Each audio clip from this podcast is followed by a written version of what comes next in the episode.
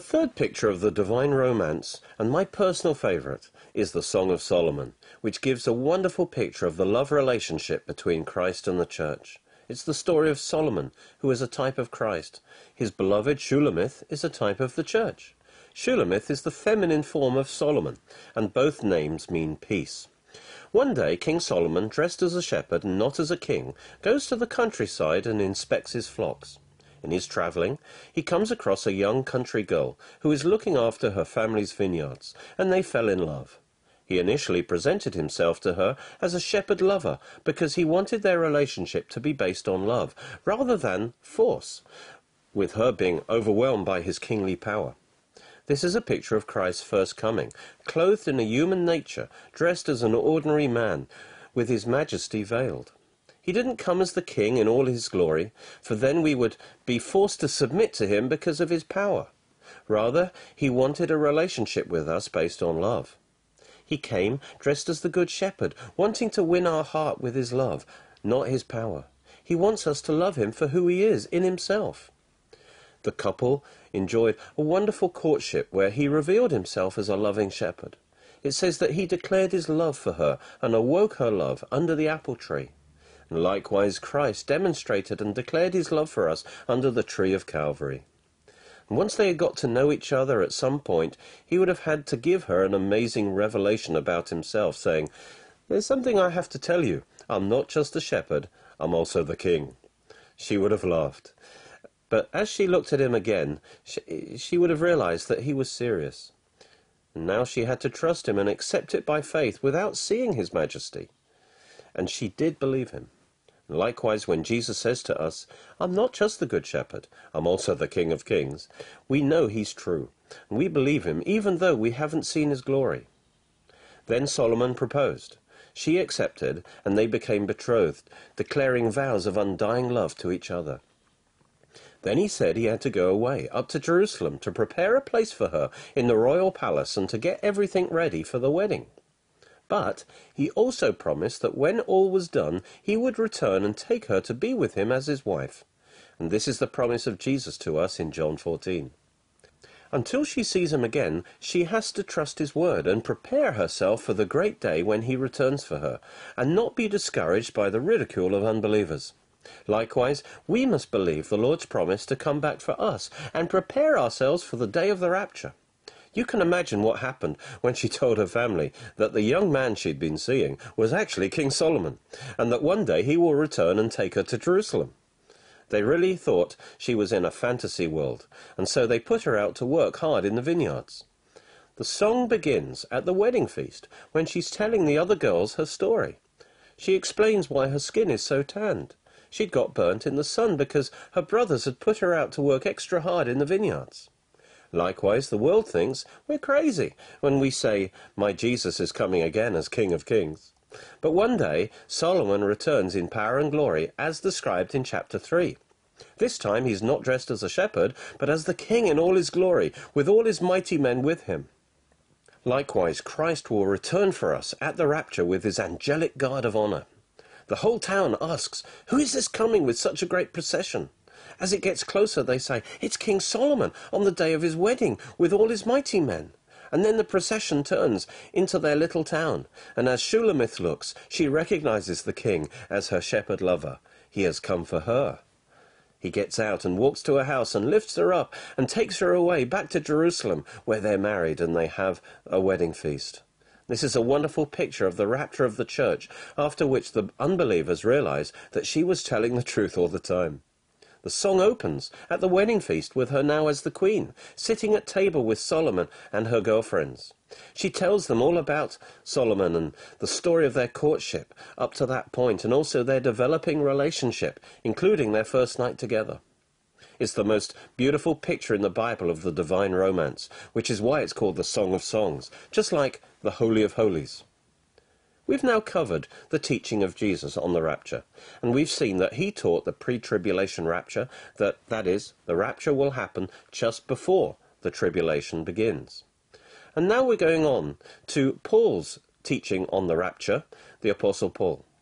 First of all, Paul taught that the rapture is part of the mystery. He did that in 1 Corinthians 15 51. He said, Behold, I tell you a mystery.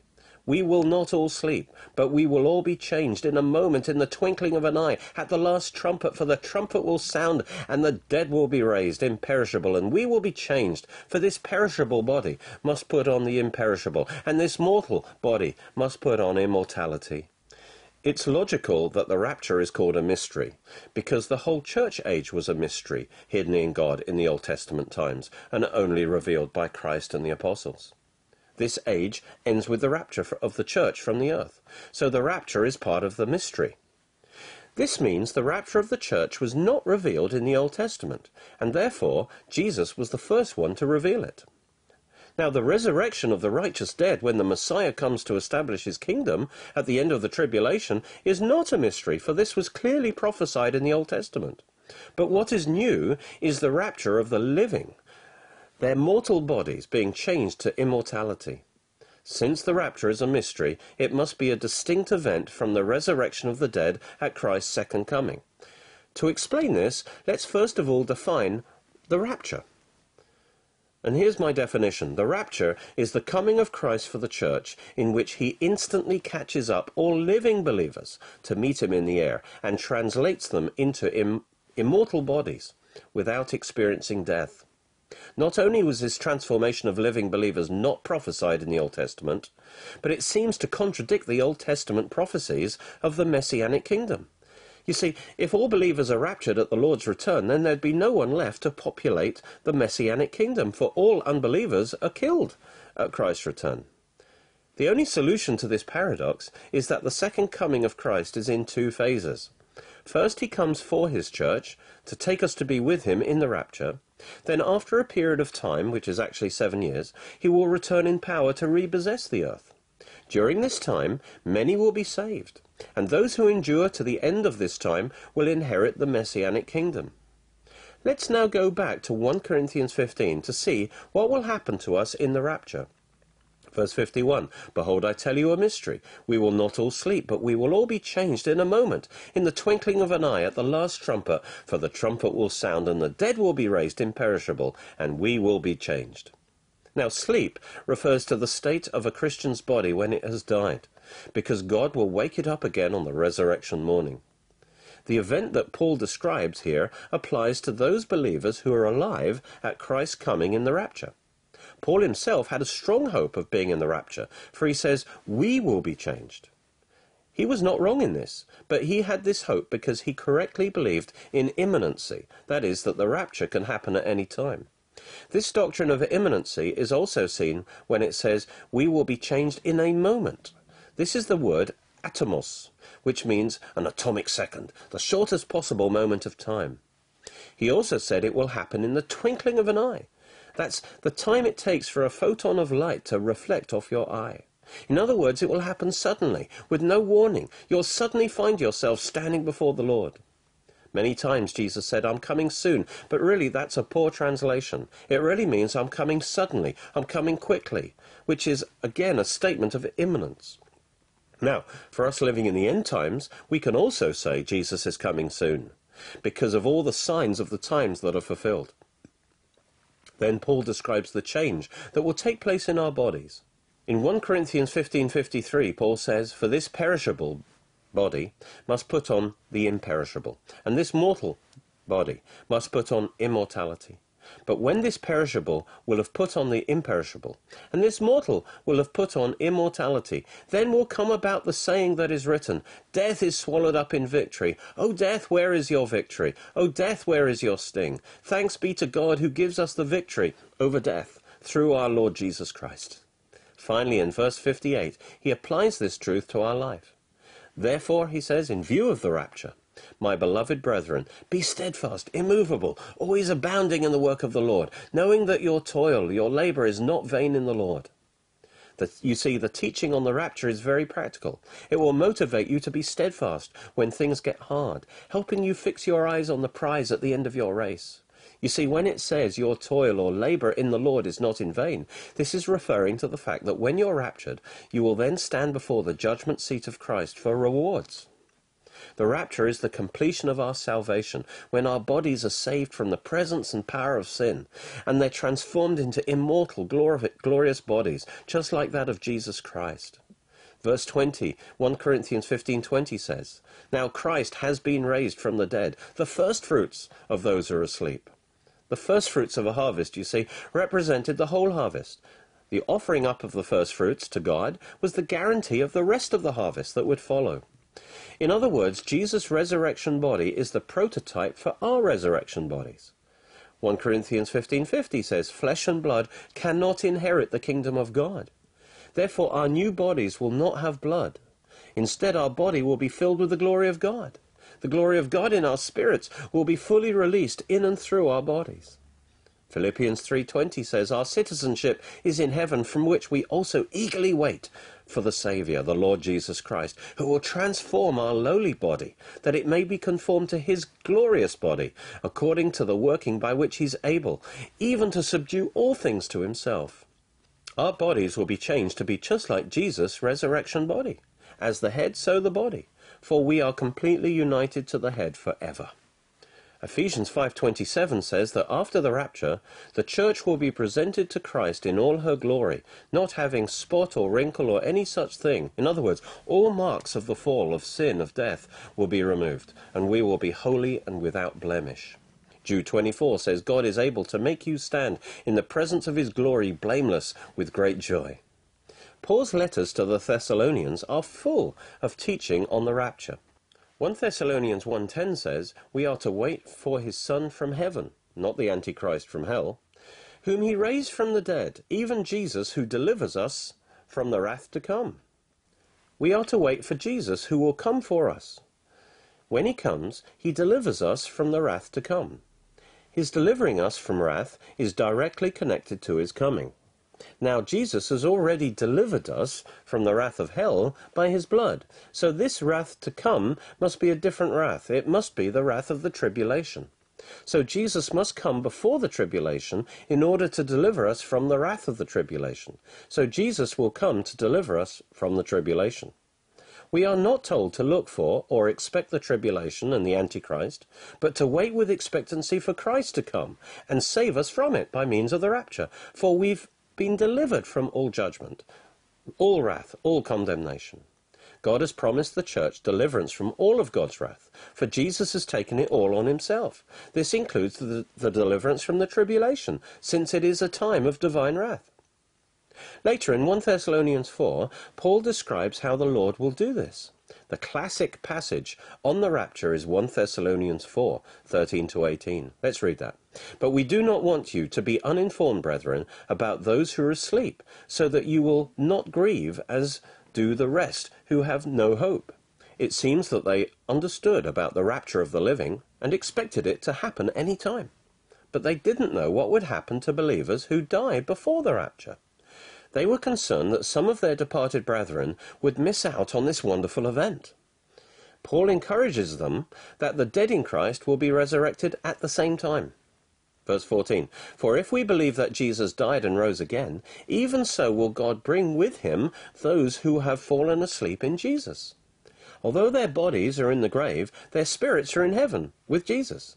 And when Jesus returns, he will bring their spirits with him and they will be reunited with their bodies and receive resurrection bodies. Verse 15 For this we say to you by the word of the Lord. In other words, Paul's teaching on the rapture agrees with the teaching of the Lord. We say that those we who are alive and remain until the coming of the Lord will not precede those who've fallen asleep. He talks here about two groups of believers those who are alive and those who are sleeping at the coming of the Lord. He calls the first group we who are alive again showing Paul believed in imminency and lived in the expectancy that he would be alive for the rapture. We have all the more reason to believe that we will be part of the rapture generation who will never die than Paul did. Verse 16 For the Lord himself will, will, descend from heaven with a shout, with the voice of an archangel, and with the trumpet of God, and the dead in Christ will rise first. Notice the magnitude of this event. It's the trumpet of God, not the trumpet of an angel or man. Those who put the rapture at mid tribulation tend to identify the rapture trumpet with the seventh trumpet of Revelation. But the seventh trumpet is an angelic trumpet releasing judgment, whereas the rapture trumpet is the trumpet of God calling a great assembly of believers in the air. He tells them there's no need to be concerned for those who've died in Christ because they are not going to miss out. In fact, they're going up first. Notice there's no partial rapture here. Those who go up are the dead in Christ. The only requirement is that they are in Christ. Being in the rapture is part of our salvation by grace, independent of our works. Therefore, the only requirement for the living to go up also is that they are in Christ. It will not be a dismembered bride that will be presented to Christ. Verse 17 says, Then we who are alive and remain shall be caught up together with them in the clouds to meet the Lord in the air, and so we shall be always with the Lord. We get the word rapture from this verse. The word rapture is from the Latin verb rapto, which was used to translate the Greek word harpazo, translated as caught up. It means to seize or snatch away suddenly. We will all suddenly be caught up and find ourselves rising and meeting the Lord in the air. It will be a huge meeting in the air of the whole church, whether dead or alive. No earthly stadium is big enough, so God has to use the atmosphere. The coming of the Lord and our catching up to meet him will be like a magnet coming down over a box of different materials. Only those with the same iron nature as the magnet will go up. Things that look like they are made of iron but are really plastic will not go up. Thus, plastic Christians, pretend Christians, will not go up, but anyone who is born again with Christ within will be drawn up to meet Christ in the clouds by a powerful attraction. When it says, So shall we always be with the Lord, this reveals the purpose of the rapture, the divine romance, the bridegroom coming to, for his bride to be with each other forever. Verse 18 says, Therefore comfort one another with these words. In other words, the teaching of the rapture is a comfort to us, especially the pre-tribulation rapture. If the rapture was after the tribulation, then they would not be concerned for those who fell asleep. In fact, they'll be happy for them, as they won't have to go through the tribulation. After describing the rapture in 1 Thessalonians 4, Paul continues on the same theme in chapter 5, and he starts by discussing the timing of the rapture. In 1 Thessalonians 5.1, Paul says, Now as to the times and seasons, that's the timing of the rapture and the tribulation, brethren, you have no need of anything to be written to you, because he'd already taught them on this subject. Verse 2 says, The day of the Lord will come, or start, just like a thief in the night. Now, the day of the Lord here is the tribulation, for the whole tribulation is a time when the Lord intervenes directly in judgment. This is confirmed by verse 3, which describes the start of the day of the Lord in this way. While they are saying peace and safety, then destruction, sudden destruction, will come upon them, like, suddenly like uh, labor pains on a woman with a child, and they will not escape. This is the very language Jesus used to describe the start of the tribulation, labor pains. He compares it with a sudden onset of labor pains from which there'll be no escape, signifying that this is a worldwide judgment that takes place over a period of time. So when verse 2 says, the day of the Lord starts as a thief in the night, Paul is talking about the start of the tribulation. And he's saying that it, it is initiated by the coming of a thief, which is the very language that Jesus used to describe his coming in the rapture.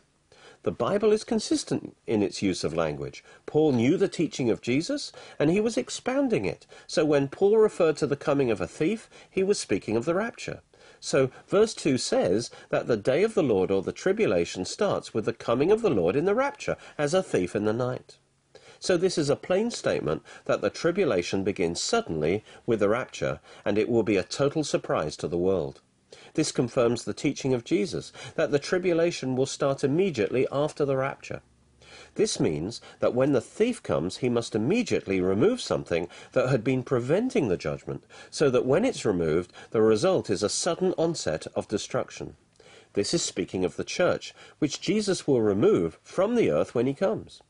This also explains why there's a clear distinction between you, that's the believers, and them, the unbelievers, in this passage.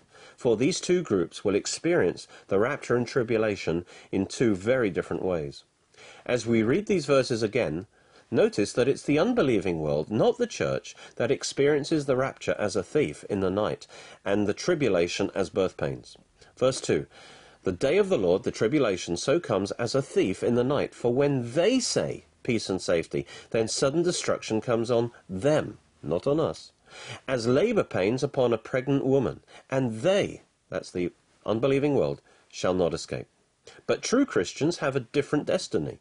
He continues in verse 4 But you, brethren, are not in darkness, so that this day, the day of the Lord, the tribulation, should overtake you as a thief.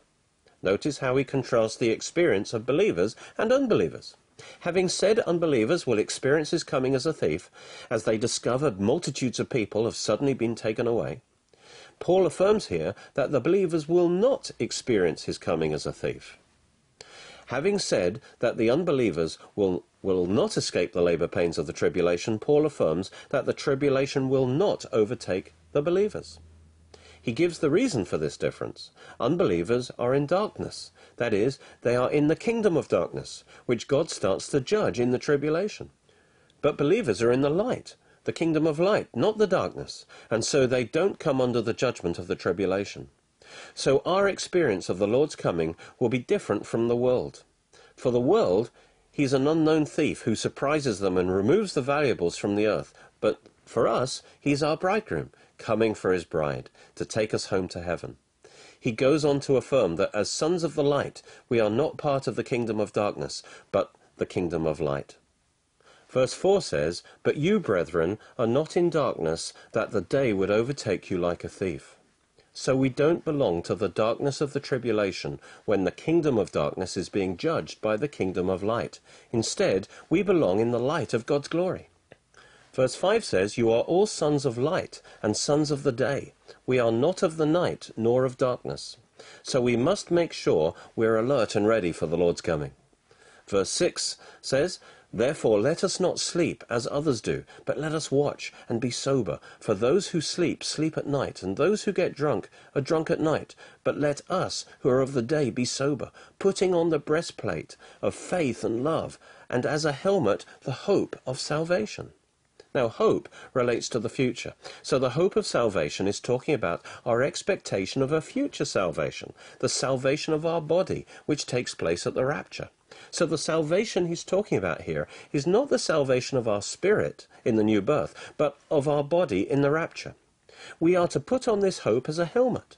A helmet covers our mind and directs our vision. These prophetic truths are a necessary part of our spiritual armor, protecting our mind, whatever battles we're facing. We are to have our helmet firmly fixed on our head, especially the vision of the imminent coming of the Lord to save us in the rapture. Paul again talks about this future salvation when he concludes in verse 9 For God has not destined us for wrath, but for obtaining salvation through our Lord Jesus Christ. We are not appointed to wrath, but instead to obtain salvation from this wrath. So we're not appointed to go through the tribulation, but to receive salvation from the tribulation wrath, when Jesus returns for us in the rapture. At that time, we will also receive the salvation of our bodies. So verse 9 says, For God has not destined us for wrath, for the tribulation, but instead to obtain salvation in the rapture through our Lord Jesus Christ. The next verse confirms that this salvation through Jesus is not something that's already happened, but something that will happen when Jesus comes for us in the rapture. Verse 10 Who died for us, so that whether we are awake or asleep, whether we're alive or dead at the rapture, we will live together with him. This reflects the language of 1 Thessalonians 4, that all believers, dead or alive, will receive a release of resurrection life in their bodies at the rapture and be taken to be with him forever. So instead of experiencing the wrath of the tribulation, Jesus will return and save us in the rapture, transforming our bodies and delivering us from this wrath by removing us from the earth. Another confirmation that Paul has continued to talk about the rapture in 1 Thessalonians 5 is in verse 11. Therefore, encourage one another and build up one another, just as you are also doing. This is very similar to what he said at the end of his classic description of the rapture in chapter 4. Again, we see the teaching of the imminent pre tribulation rapture is a great comfort and encouragement for believers, inspiring us to be found ready when he comes. We conclude with a final look at the expression that Paul used to describe the coming of the Lord in the rapture, the thief in the night. First, the rapture is imminent, which means it can happen at any time. A thief doesn't tell the house what time he's coming, neither does he give them any kind of warning sign. Likewise, the rapture will be unannounced. There'll be no special warning signs for it. Life will be going on as normal on the earth. Luke 12:40 says, "Be ready, for the Son of Man is coming at a time or an hour you do not expect." So, not only do we not know the time of the rapture, for Jesus said no one knows the day or hour, but we also don't know any time when it can't take place, for he said he will come at a time when we don't expect him. He's saying that we cannot know because he hasn't revealed it to us, so we can only speculate. So he deliberately keeps us in suspense, for he could come at any time. Likewise, Matthew 24:40 says, "Be on the alert, for you do not know which day your Lord is coming." He's talking to believers here. So it's not just the world that doesn't know the day. Then in Matthew 24:42 he said, "Be ready, for the Son of Man is coming at an hour when you do not think he will." Secondly, like a thief in the night, Jesus will come when the world is in darkness and asleep. It will be unexpected. The world will be taken off guard and unprepared. The rapture will happen suddenly and take the world by surprise, but those who are awake will be ready for him. Thirdly, the thief comes quickly, takes what he wants, and then leaves quickly. When Jesus said at the end of the Bible, I'm coming soon, he really means, I'm coming quickly. That's what the real meaning is. Remember, we saw that the whole event will be over in a moment, in the twinkling of an eye. The word used for the church being caught up is the same as that used for Philip's sudden translation in Acts 8 and Paul's catching up to heaven in 2 Corinthians 12. Fourth, Jesus comes like a thief to take the precious jewels, that's the believers, from the house, the earth. To the world, it will look like a thief has come taking people from the earth. But he's not really a thief, of course, because he only takes what belongs to him. We belong to him because he's purchased us with his blood. He's coming to claim his own, to snatch us away from the earth, and to take us back to his home in heaven. Fifth, Jesus will come quickly, take the believers, and leave quickly. He will come, do his work, and go unseen. And the world, asleep in the darkness, won't see him or be aware of him. All they'll be aware of is that something valuable has been taken from them. Although 1 Thessalonians 4 describes the rapture as a very noisy event, it will only be noisy in the spirit. Only the believers will hear the trumpet in their spirit, calling them to rise to meet Jesus. As far as the world is concerned, it will happen secretly, just as if a thief had come. However, his second coming will be totally different kind of event. When he comes at the end of the tribulation, it won't be as a thief. He will come publicly, manifesting his power and glory, so that every eye will see him. The two descriptions of his coming, as a thief and as the King of Kings, are so opposite to each other they couldn't be more different. Therefore, they must be descriptions of two different phases of his coming.